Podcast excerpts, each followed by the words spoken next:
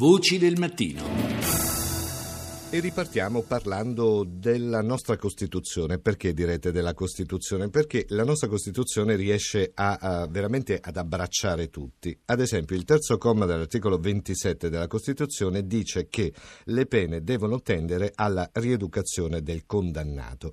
In questo senso si avvia un progetto che partirà ad aprile, che si chiama Sprigioniamo il lavoro, che è stato presentato in questi giorni alla Camera dei Deputati. Io do il buongiorno al al prossimo dei nostri ospiti che è l'onorevole Cosimo Ferri, sottosegretario alla giustizia. Buongiorno onorevole. Buongiorno a lei e a tutti coloro che ci ascoltano. Progetto ambizioso nelle sue eh, linee guida perché tende a riabilitare i detenuti con un sistema semplice, se vogliamo, facendoli lavorare. Come dovrebbe funzionare? Giustamente lei ha richiamato l'articolo 27 della Costituzione. Il Ministero sta lavorando molto perché la pena sia certa, ma nello stesso tempo che dentro le carceri i detenuti non stiano ad oziare. Quindi secondo noi devono fare tutte quelle attività che possano in qualche modo farli sentire utili, farli anche ripercorrere i loro errori, scontata la pena possano uscire ed essere integrati nella società. E quindi se io dentro il carcere capisco di aver sbagliato, riesco a imparare un lavoro, eh, riesco a compiere un qualcosa che mi faccia davvero eh, ritrovare me stesso e quando, torno, quando poi esco questo vuol dire anche garantire la sicurezza, quindi ottenere il doppio beneficio perché da una parte ehm, rispetti, rieduchi e dall'altra eh, comunque garantisci la sicurezza perché quando io poi esco dal carcere non commetterò più reati, posso davvero avere una nuova vita. Senta onorevole, leggevo un po' le linee guida, quindi l'obiettivo sarebbe portare il lavoro in carcere perché questo sarebbe un vantaggio per l'impresa, per il detenuto, per la società. Che tipo di lavoro mh, verrebbe dato uh, in carico ai detenuti?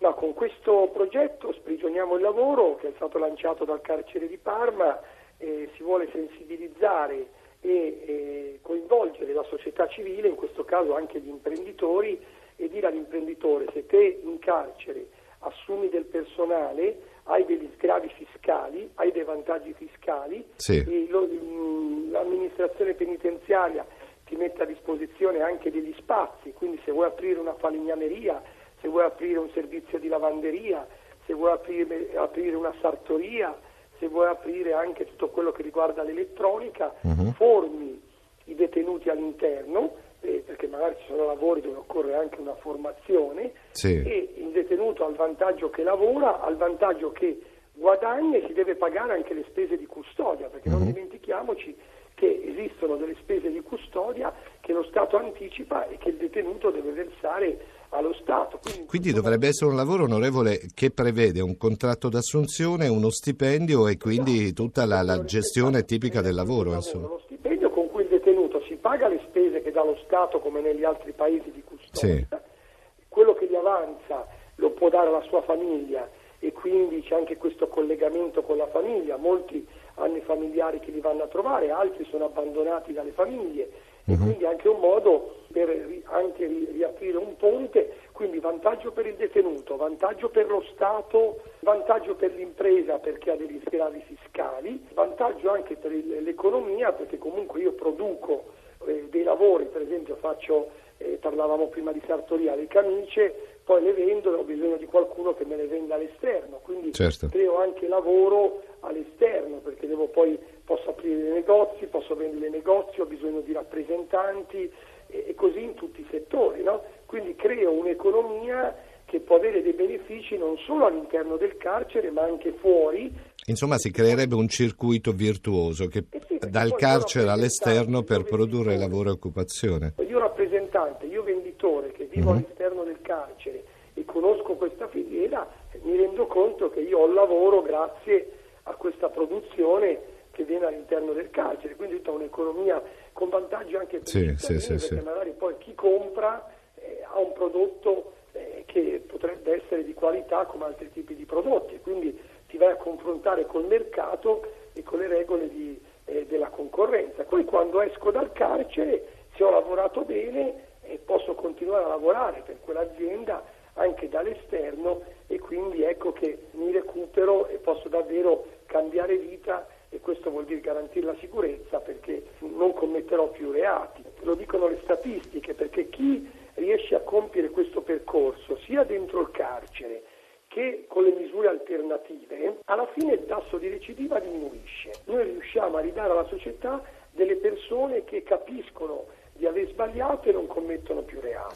Meglio sarebbe indubbiamente in carcere non entrarci mai, cioè fare una vita che eh, rispetti le leggi e quindi non entrare in carcere, però ci sono le carceri, ci sono i detenuti e sono anche molti, c'è la necessità anche di reintegrare, come dice anche la nostra Costituzione, quelle che sono le persone che hanno sbagliato nella vita violando le leggi. E allora è anche un bel messaggio, se vogliamo, in un giorno così particolare come il sabato di Pasqua in sostanza, quindi una, una finestra sul futuro e ci piace vederla in questo modo. Voi per occasione, auguro buona Pasqua a tutti coloro che ci ascoltano e anche a tutti coloro che il giorno di Pasqua lavorano dentro le nostre strutture anche penitenziarie.